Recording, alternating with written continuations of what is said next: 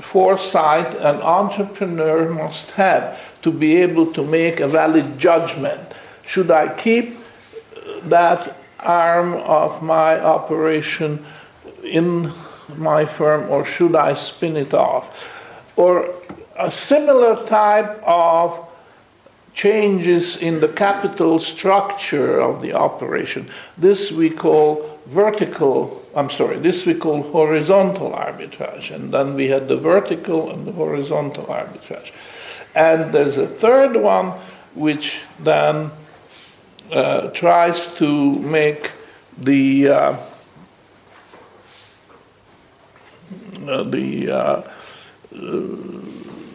spread narrower. So these three different types of arbitrage call for different straddles. I'm not going to go through all the details of this. I just mentioned that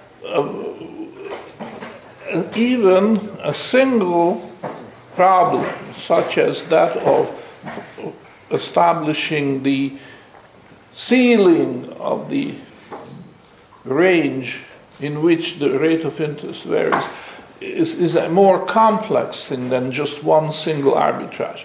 You could break it down to three in this example. And what you have to see is that these three different arbitrage operations are not separated.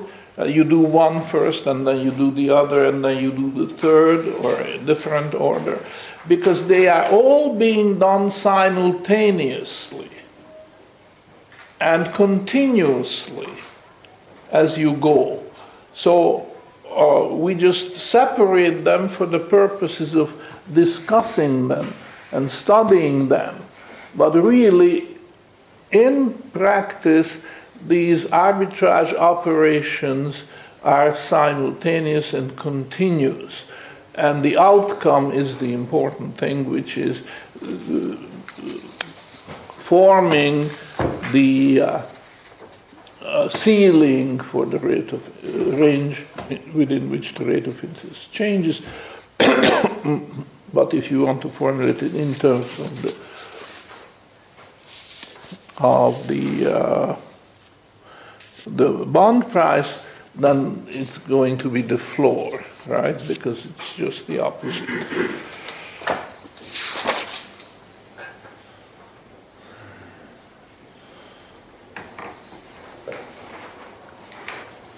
Now, I should say a few words about the sovereignty of the saver. You see, behind all these activities of the bondholder, of the entrepreneur, and a lot of other participants of the drama, let's call it drama, of economics, economic changes, production, and so on, is the saver. The saver is the person who makes it all possible, because it is his or her savings which will pay for the plant and equipment of the entrepreneur, will pay for the supplies, will pay for labor, and so on. So this is an assumption that there is some saving. If there's no saving, then there is no production, and probably it's going to be what's the name for the economy, which is you gather food and don't produce anything, you just scurry around and find it. There's a word for that. Hunter-gatherer. Hunter-gatherer. Yeah, hunting and gathering. So the saving is the driving force. And this is something where Keynesian economics fails miserably, because Keynes himself and all his followers just belittle the act of saving, and they believe that saving can be replaced by artificially manufactured credit, which is, of course, completely wrong. You have to have saving, and it's important to keep the order. Saving must precede spending. You cannot spend before you save. Temporarily, when the economy is already well developed, it is possible that you spend before you save, because the saving is already there in the form of accumulated capital. But the danger is that you overreach yourself and you spend more, and then it's no longer capital accumulation, but capital erosion or even capital destruction. And this is very dangerous because it's insidious.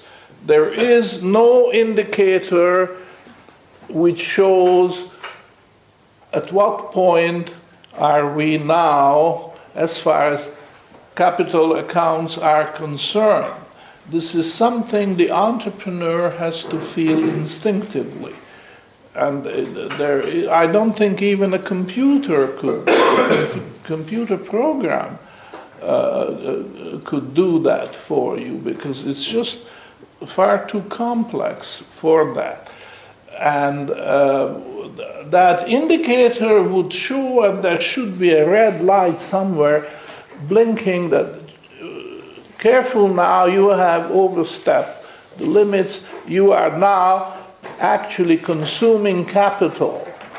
And when that happens, this is a danger signal, because when you are consuming capital, you are actually destroying the chances of a successful, productive operation. So for this reason, I would say the best rule of thumb is you always keep adding to your capital. And in practice, this has to do with the depreciation quotas. As you probably know, this is a bookkeeping concept, depreciation quota.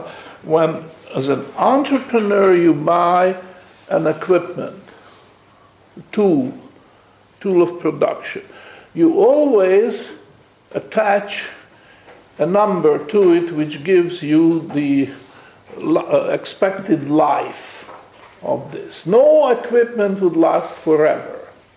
Even with capital maintenance, it wouldn't.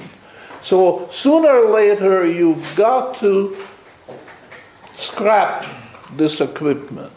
And then you just, as an entrepreneur, you've got to put a number on it. And this is good for 5 years, another one may be good for 20 years, and so on. Now, even that is not sufficient. It means that after 10 or 20 years, you have to scrap it and replace it with a new one.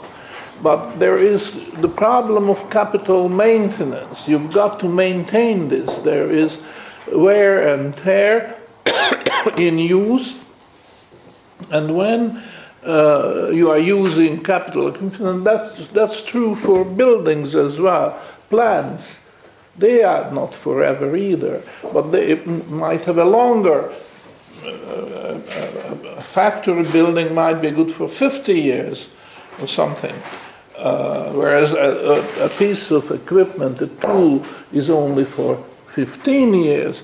And that you have to maintain these factors of production, which means you do the necessary repairs, you keep them in good running order, you check them, and so on and so forth. But now, the accounting side of this comes, which means that you put a depreciation quota on every single equipment you have under your control as an entrepreneur. And what that means is that you have to put aside a sum of money which after 20 years, say, if that's the life the maximum life of this piece of equipment, after 20 years will have the complete price of the replacement, because at that time you've got to scrap this. It's no longer good, not just because it's worn, it's too frequent repairs make it unserviceable, but also because the state of art has moved ahead.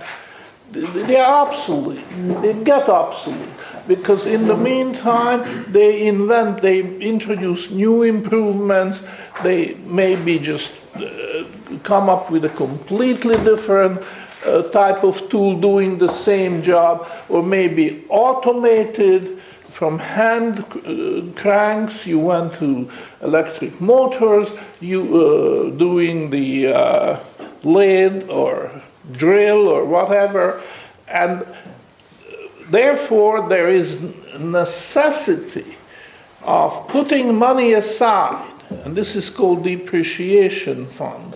You've got to put money aside that you will be able to purchase the new equipment when this thing is finished. It has outlived its usefulness, it's scrapped, and the new equipment you buy and put in place. But if you don't put the money aside over a period of years, then you will face a problem, because you will have to buy a new equipment and you don't have the funds. Now, why is it called depreciation? Because mentally we think of the value of this piece of tool, say, that it's getting depreciated over use. So if it's 20 years, the lifetime, then we think of its value as a diminishing curve which goes to zero in 20 years. Now, obviously, you can do this in many different ways. You can depreciate along a curve like this, which means that the first few years it's losing very little of its value. But then it will lose a lot of value towards the end of its useful life. Or you can depreciate along a straight line. This very often, this is the simplest for the bookkeeper, obviously, and in many cases it will be sufficient. It will be a good way of doing it. But not necessarily. You just have to know exactly your trade so well that you will be able to make a decision. And then another way of depreciating is that you depreciate very fast first and less fast towards the end. So as I say, there are different ways of depreciation and different entrepreneurs using different methods in the same type of production are competing in that sense as well. Their methods of depreciating their equipment, their plant, or whatever they need as factors of production is going to influence the final outcome. So this is something that you have to keep in mind, the rate of depreciation or the method of depreciation. This is the job of the entrepreneur, and the successful entrepreneur will do this better than the rest of them. And if he doesn't care, then he will slip behind, because there will be others who realize something. For instance, this also involves a little bit of foresight. What other new machinery are on the blueprint, on the drawing boards in those companies which produce machinery, right? They are constantly making small improvements. So the entrepreneur has to have intelligence. He wants to know what's going on in those design firms which are working on the next generation of tools.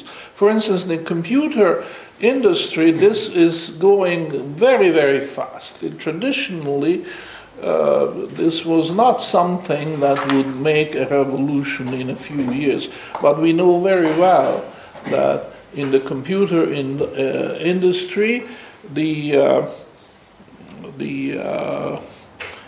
method is changing, and they are coming up with new software and new hardware as well, increasing the memory unit, the capacity of the memory unit, and many other little things which an ordinary mortal doesn't know very much about, it, but the entrepreneur has to know it. And then he anticipates, and he may had an original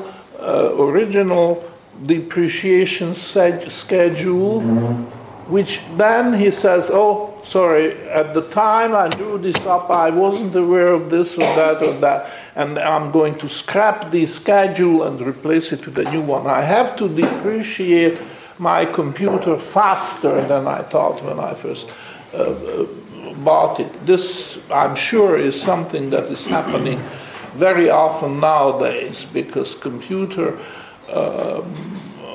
models and designs and softwares and so on are changing very, very fast. So all this, if you put together, describes the job of the entrepreneur, and in particular the marginal entrepreneur.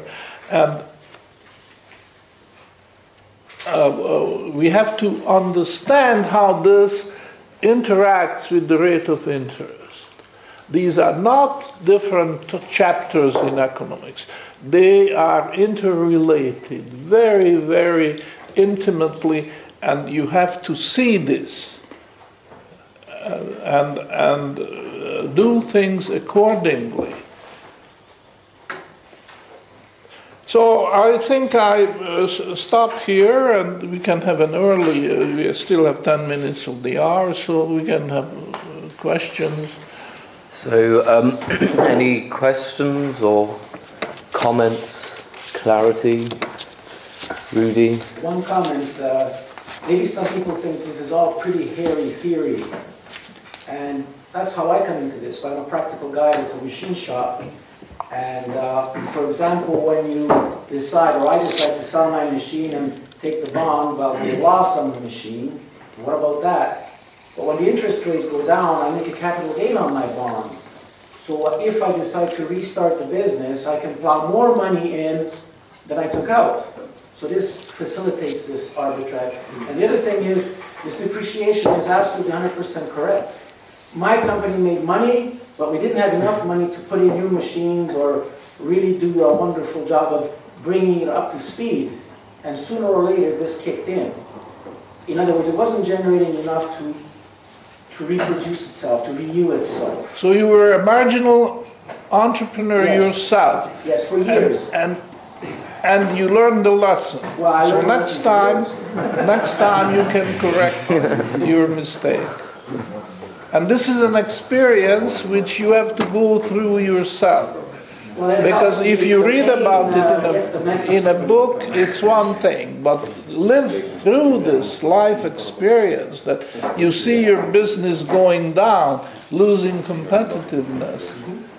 And sometimes it's your fault, but sometimes it's because the government and the central bank are rigging the interest rate against you. And then you are helpless, but still there is a little leeway, you can do something about it. Any more questions? So just in the first lecture I heard that rising interest rate leads to rising prices. Right? We agree with the statement because this is the statement which was said many times. Well, rising interest rate leads to rising prices. How can rising interest rates be bad for marginal producers? Did you hear that? If rising interest rates leads to rising prices, how can rising interest rates be bad for the marginal producer? Okay, this is something coming up. If you want to read ahead, I'm not going to do that today. But I think it's the last lecture, lecture 10. I gave the title Economic Resonance. I'm going to talk about this, but if you want to read ahead, then page 53. Page 53. So we're coming to that. We are coming with that. Any more questions? Keith? If nobody else has anything, I'll just add to what Rudy said. So you sell the capital equipment on the loss and you buy the bond. That's okay because you're going to make a profit on the bond until the government says, oh, by the way, we're going to take 35% of that profit on the bond. Capital gains tax murders the entrepreneur. Yeah. They're usually not that stupid. I mean, British gilts are tax-free from capital gain and... well, not in the US, anyways. Okay. The problem with capital gains, it's a phantom. It's the dollar that shrinks, so that same piece of equipment that is worth 100,000 of the old dollar is now worth 200,000. No, I'm saying if you sell the equipment on loss because it's used and the interest rate went up, and you buy the bond, so you take a loss on the equipment, you buy the bond, then the bond price rises when the interest rate falls. They take a big chunk of your gain, and now you are subpar to go buy the tool at replacement cost, which of course is much higher than. So if there wasn't a capital gains tax, you might be able to rebuy the equipment. A lot easier, that's for sure. Right, but with the capital gains tax, everything the entrepreneur does, the government is taking a big chunk of it and saying, now let's see how you do. Then Keith, this is all theory which we are talking about. Because capital gains make sure that this theory which we are talking about does not work. No, the theory works. The capital gains only accelerates the destruction. The capital gains tax only accelerates the destruction of capital. Because anytime you realize a gain, the government takes a big chunk of it. So there are times when you're making a loss, the government says, you're on your own and you're lost. Every time you're making a gain, the government is taking a chunk of that gain away. So what the professor is saying is, every time the interest rate is rising and falling, there's a loss. And then what the capital gains tax is saying is, and the loss is even bigger than it would otherwise have been. But bring in the pure entrepreneurial profits, because more often than not, the capital gains tax cuts the pure entrepreneur profit. But this is the engine of progress. Right. Could you comment on this? That this is murdering your own future if you tax the pure entrepreneurial profit. When you say pure entrepreneurial profits, I think of two things, which is one, while the business is operating, it's generating a profit, which is taxed at the income tax rate, which in the United States is currently 35%. So you have this huge problem, but the other problem is when you're going to investors and saying, invest in my business. The investor is doing his business case, and he's multiplying it by whatever he thinks the risk of failure is. Now on top of it, if the investor is going to pay, it's currently 15%, but I think it'll go up to 20% at the end of this year, because Congress isn't going to agree on this. The investor realizes that if the business fails, he loses 100%. If the business is successful, he only keeps 80% of his return. And so at each stage, both the investment capital can't grow and the business can't even grow itself based on its own revenues as much, because the government is constantly pulling the capital out in order to consume it in the welfare state. It's murder. Yeah. It's pure murder. So then murdering your own future. Then the capital. Then we are in a time where it's only capital destruction which is taking place, because the governments require more revenues in the future. They don't have revenues, so the capital gains or whatever tax cannot come down, they can only go up, right? If the taxation can only go up, then it can only lead to capital destruction in the future. Or borrowing can go up if they can't raise taxes. But if the borrowing goes up, it leads to the capital destruction. Yeah. So the capital in the future years is going to be much, much difficult to come by. At the interest rate which is acceptable to somebody who's putting the capital, because the government is taking away the entire interest rate portion. Is that right? Yeah. The cost of capital in the future is going to be higher than the cost of capital which is today, irrespective of the interest rates. Mm. Yeah, I'd say that was pretty fair. Well, especially for one other thing I'll say about the entrepreneur. I think when the professor talks about the entrepreneur, he's talking about an established entrepreneur. The startup entrepreneur can't sell bonds. The startup entrepreneur goes to the investors and says, please, pretty please, give me a few pennies. And the investor basically says, okay, we're going to structure this as a participating preferred stock. So we have the benefit of a bond in case you don't do that well. Basically, we can take the assets of the company, and then if you do well, we can convert over at some multiple rate of whatever we put in. You know, fixing a valuation today, getting a multiple of whatever capital that we put in. So they participate if the company goes up, otherwise not. So the real cost of capital to the startup entrepreneur has nothing to do with the interest rate. The 10-year bond in the United States is 2%. That is not what a startup entrepreneur is paying for capital. He's paying 51% equity in his company or something like that. So I agree that the cost of the capital is high and probably would have to go up because the risks to the investor going up. The investor is in control. He will not give his hard-earned capital away unless he thinks he's getting a decent return. Then Sandeep, would you agree that over 3 years' time horizon, equity markets cannot go up?